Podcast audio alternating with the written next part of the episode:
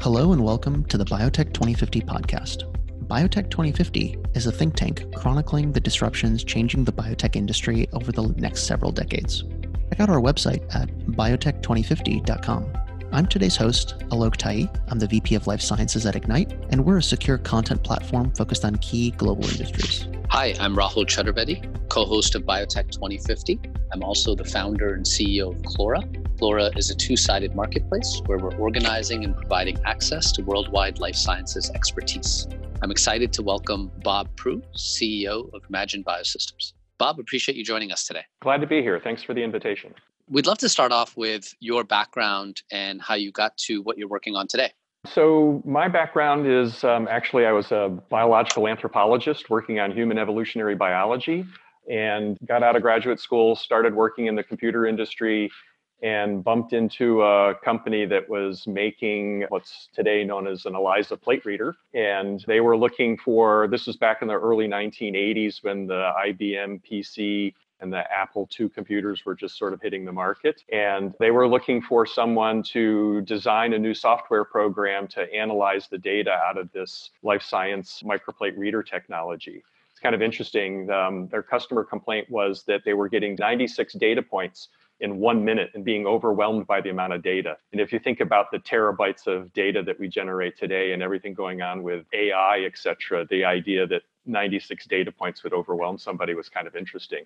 I happen to have a really strong background in biology and I had taught statistics as part of my graduate teaching assistantship and then been working in the computer industry for a couple of years. So it was a really unique fit, very serendipitous, if you will, that I bumped into the company. But it led me to a career that I've really enjoyed, where I joined that company specifically to design and develop their first software product to analyze data when we got the product done, they said, you need to go out and teach the salespeople how to sell this. And that led me into a career of sort of marketing and sales in the life sciences with various technologies. So I've probably had 30 plus years now at a variety of different companies, um, leading efforts in, in product development, and early commercialization of new technologies. Been fortunate to have experiences with some very cool things, including single cell circulating tumor cell isolation technology and image based approach to things. And ultimately, that led me to bump into this company, Imagion Biosystems,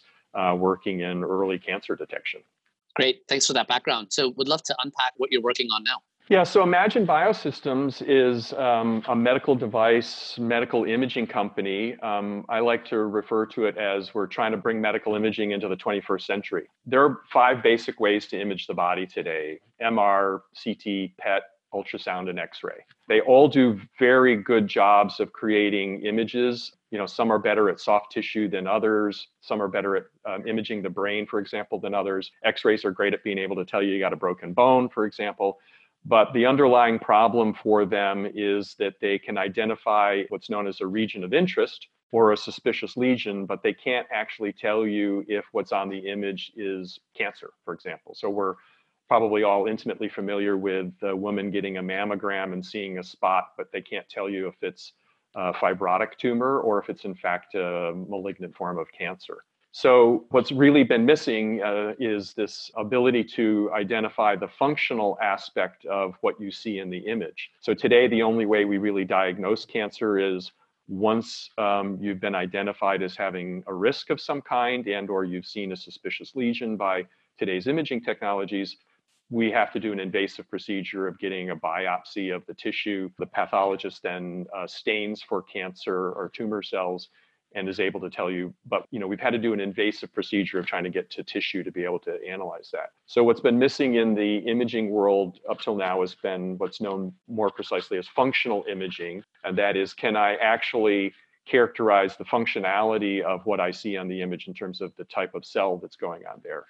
Up until now pet tracers have probably come the closest to that most PET imaging uses what's known as FDG PET, which is a fluorine marker attached to a glucose molecule. And of course, glucose is a sugar. It gets absorbed by highly metabolic cells. so, cancer cells being highly metabolic because they're highly proliferative. The problem is that lots of other types of cells in the body are also absorbing a lot of glucose. And so you get a lot of non-specific PET tracer imaging because the glucose is going to go wherever there are highly metabolic cells. And so the functionality that we're really looking for is if I see a spot on my image, can I in fact identify that that is truly cancer as opposed to something else? And so that's the specific problem that Imagion has been tackling. The company was originally founded by a physicist out of Los Alamos National Laboratories. He'd been working with the use of um, these highly magnetic sensors to map magnetic fields in the brain. Unfortunately, his second wife came down with breast cancer, and as a sort of classic scientist, he's like, gosh, I got to do something about that. I, I got to figure out how we can improve our ability to detect cancer. Good news is his second wife survived that. And he went on to work in this field of uh, magnetic relaxometry, where he uh, was able to see that if I could tag the cancer with a magnetic particle, I could use these highly sensitive magnetic sensors that I've been using to map the brain to identify the presence of the cancer by these magnetic particles. What I find most interesting about it is that this is really an example of two plus two equals five. That is, there, there wasn't a really new invention here. The magnetic sensors were something that already existed. The ability to tag cancer cells by use of a targeting ligand like an antibody is exactly how they do it in the pathology lab today, only they use a fluorophore to look under a fluorescent microscope. And the use of magnetic particles has been known, and their ability to be injected into patients and be tolerated has been known what Dr. Flynn, the founder, realized was that I could combine those things of using magnetic sensors, magnetic particles, and targeting ligands like antibodies to come up with a non invasive way to detect cancer without using radioactivity. And so that is now what we consider this new sixth way to do imaging. On top of the five that we've got, we've now got this new sixth way that actually provides a functional image not using radioactivity.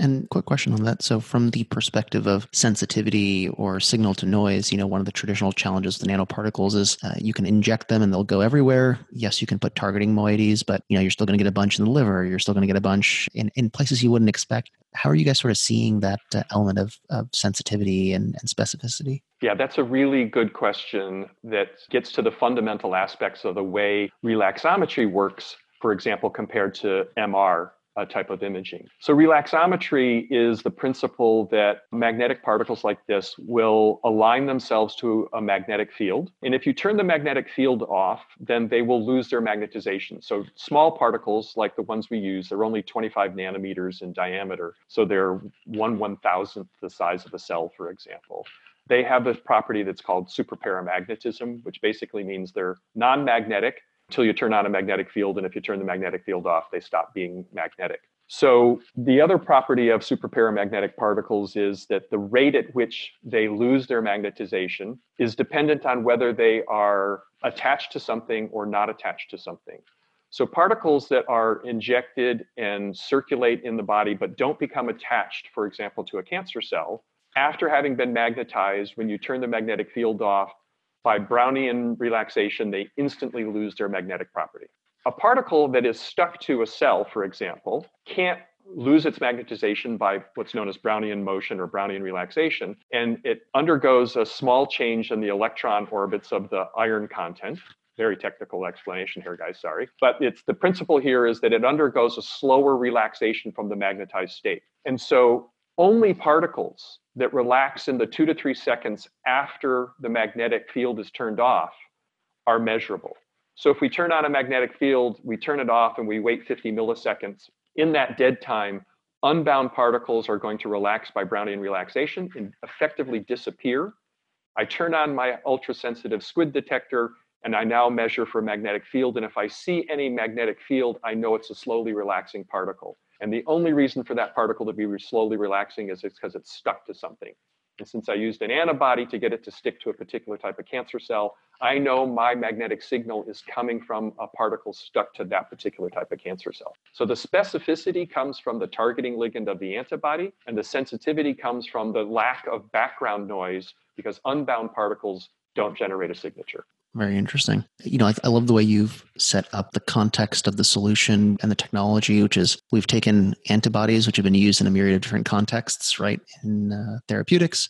We've then taken and diagnostics and, and, pathology, and we've taken nanoparticles, which have been used for imaging, and sort of combined the two. Exactly. So, have you have you seen a faster time to the clinic or to a commercial circumstance given the heritage of both of those technologies independently?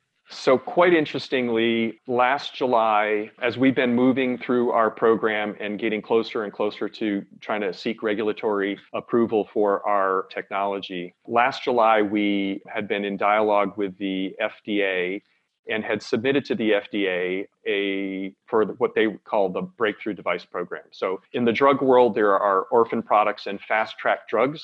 In the device world, and our, our product is regulated as a device, not a drug. In the device world, they uh, recently came up with a program that they called breakthrough devices. And in July, the FDA notified us that in fact they consider our technology as a breakthrough device.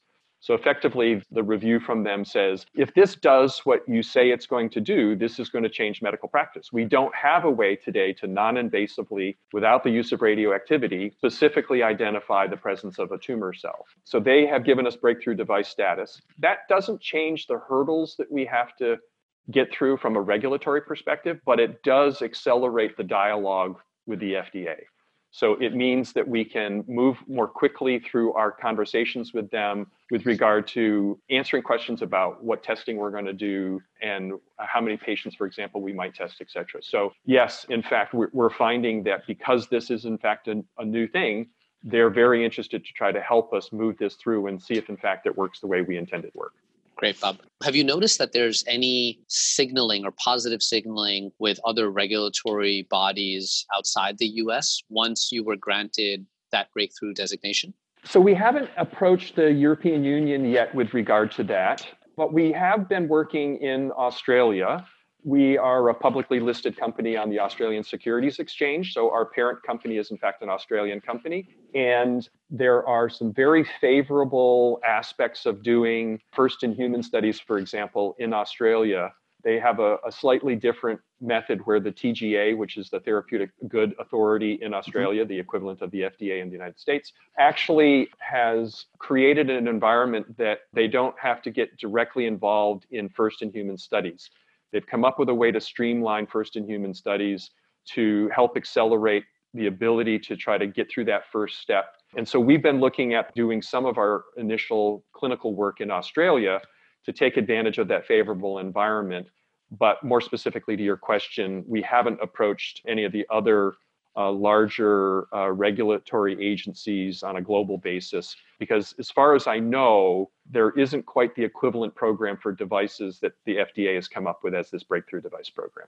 And would love to understand for our listeners why the decision to list on the Australian Stock Exchange. I know there's uh, it's it's becoming a more popular avenue to go public and access the public markets, but would love to hear your perspective on. It. Sure. So the company, when I joined them uh, back in 2015, was a division of another company called Manhattan Scientifics. They are a OTCQB listed company that effectively specializes in identifying new technologies or intellectual property, incubating those along and then either spinning them out or or licensing them out. They had bumped into they had been the ones who had bumped into Dr. Flynn's work back probably in 2011 and had acquired the technology from Dr. Flynn who was getting ready to retire at that time and so it was a it was a good transition for Dr. Flynn as well as for Manhattan Scientifics after uh, spending a few years incubating the technology along, and after I got introduced to the company, it became clear that probably the best way to provide adequate funding for the company was to spin it out from underneath Manhattan Scientifics and restructure the company and refinance that. But because they were a publicly listed company and had shareholders, they really felt that the spinoff had to result in some form of public entity as well. They, they needed to provide some assurance to their shareholders that they had liquidity in their ownership interest in the spinoff. And so uh, we looked at a variety of different ways to do that everything from creating a NASDAQ listing to other US listings, including the over the counter markets in the US. We looked at other foreign exchanges. I, I think, as a general comment, I would say that a pre revenue company that's still in developmental stage, in particularly in the biotech space, where your timelines are a bit longer than, say, a straight tech company or a fintech company, doing a public listing on something like the NASDAQ or NYSE could be really difficult. It's uh, high compliance costs. So, Sarbanes Oxley rules in the United States typically cost a company a million dollars or more to remain compliant. And we just felt that we were a little too far away from a significant milestone that would allow us to sort of sustain a, a NASDAQ like listing. So, that really required us to look outside the United States. And to your point, the ASX has made a concerted effort to focus on small cap and micro cap companies, and in particular, uh, has done a lot in the biotech space. The favorable regulatory environment in Australia for biotech companies adds to that. And so we did our homework and looked at the compliance issues with ASX, and what we found was it's a very well regarded, good governance practice, good compliance requirements, but about a third of the cost of a, a NASDAQ listing. And so we managed to have some very good people that were connected to the financial markets in Australia and felt that we could adequately fund the company by doing an ASX listing and therefore meet our obligations to our prior parent company and their shareholders by being able to create a spin-off company that was able to remain funded but publicly listed. Well, you know, in, that circumstance, since you, it sounds like you guys had vetted many different options or exchanges all across the world and obviously settled on the ASX. What advice would you give to other CEOs and biotech leaders as they themselves prepare, ponder, you know, an IPO, whether it be on the US markets or elsewhere?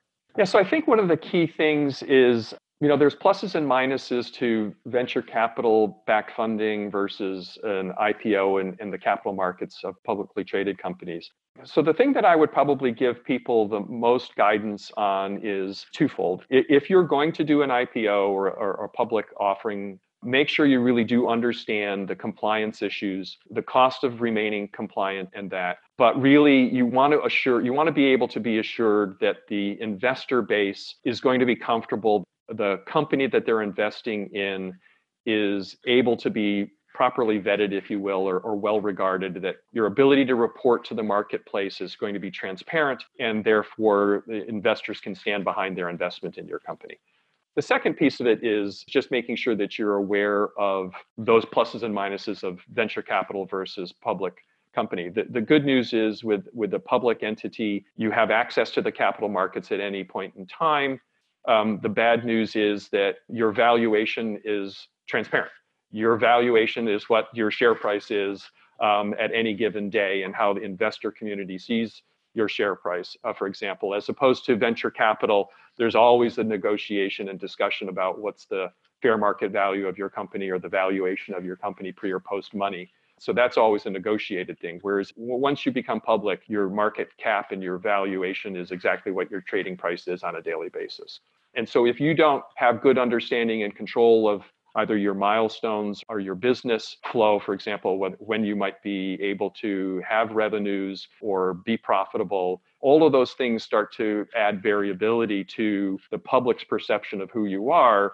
And that will ultimately reflect in your share price. And that ultimately re- may impair your ability to raise additional working capital you really have to have a good understanding of the overall picture. It's not just all pie in the sky. Well, let's do an IPO and we're all going to be happy.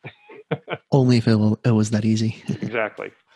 We're all dealing with the current situation with COVID 19, and we're doing this remotely for the first time as a result of that. And both San Diego and Boston are in some form of lockdown mode right now. Would love to hear how how you guys as a company are dealing with the current situation and what impact, if any, it's had on day to day business. Yeah, I, I, think that we're a small organization, and so we've fortunately managed to have things already in place that would allow the majority of us to be able to work remotely.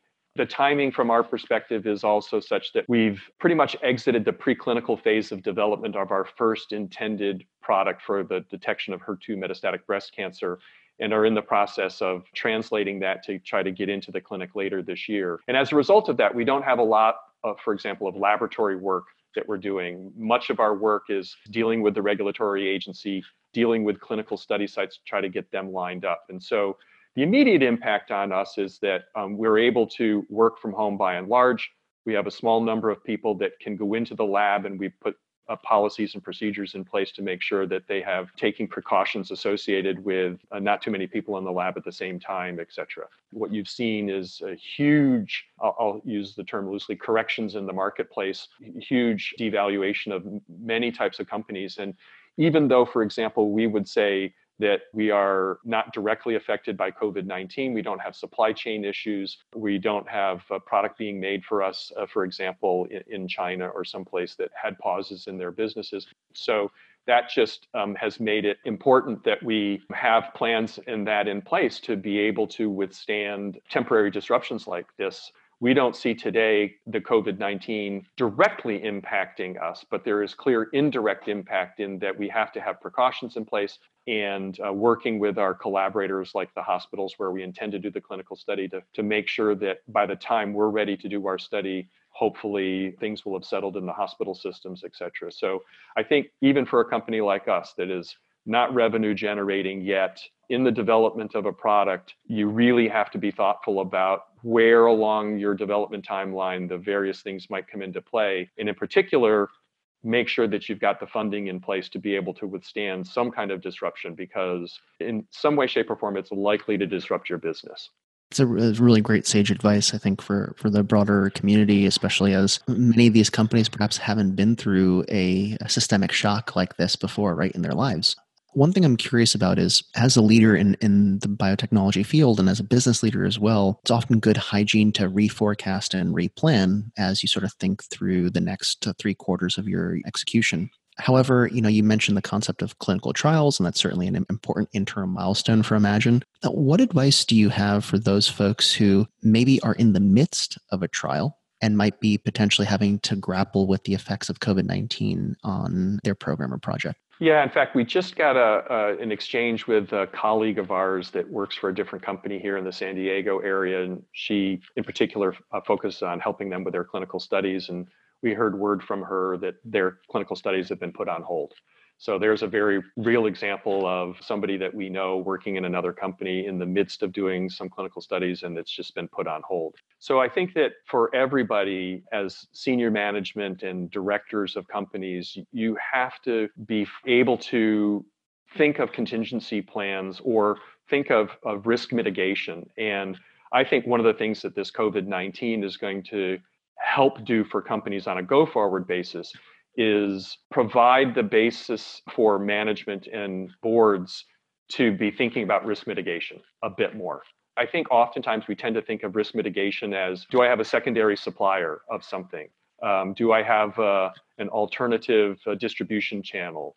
Do I, you know, some more tactically oriented things? It's these things like COVID 19 that comes out of the blue that you have to try to anticipate the ultimate risk to your business is everything suddenly gets put on hold and it's the, the classic force majeure um, aspect of things it's out of our control but what does it mean for our company and how do we survive getting through this yeah, it's, it's a great point. You know, typically risk mitigation is a functional group at much later stage companies, and this is certainly forcing all of us to think about it early on because who knows the next time something like this could come around. So that's that's great advice you know, especially in our biotech space, you know, there's a, a classic uh, risk matrix that's associated with getting ready for your regulatory submissions and everything. And have you thought through all the risks? But they're all typically very tactically oriented things associated with the risk of the product in terms of its performance or supply chain, et cetera. So I think that this will be an exercise for management uh, and boards on a go forward basis to maybe occasionally take a step back and think about their company in a bigger picture way.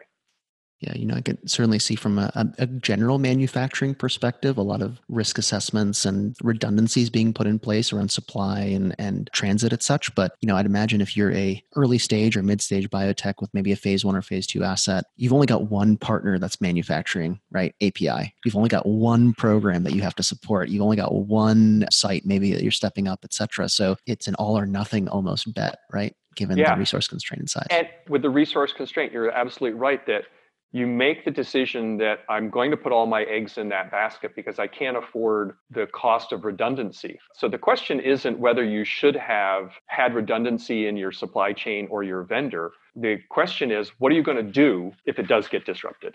Very much so. Awesome. Well, this was an awesome discussion, and we really appreciate you being our first uh, guinea pig, if you will, for our first remote podcast. Really appreciate learning both about you and your background, as well as Imagion. Sounds like you guys are doing something really exciting, and uh, you know we're all really eager to to have you back on and and see how the company progresses in the coming weeks and months. Great. Thanks very much for the invitation. Pleasure to be here. Thanks, Bob. Stay safe. You too.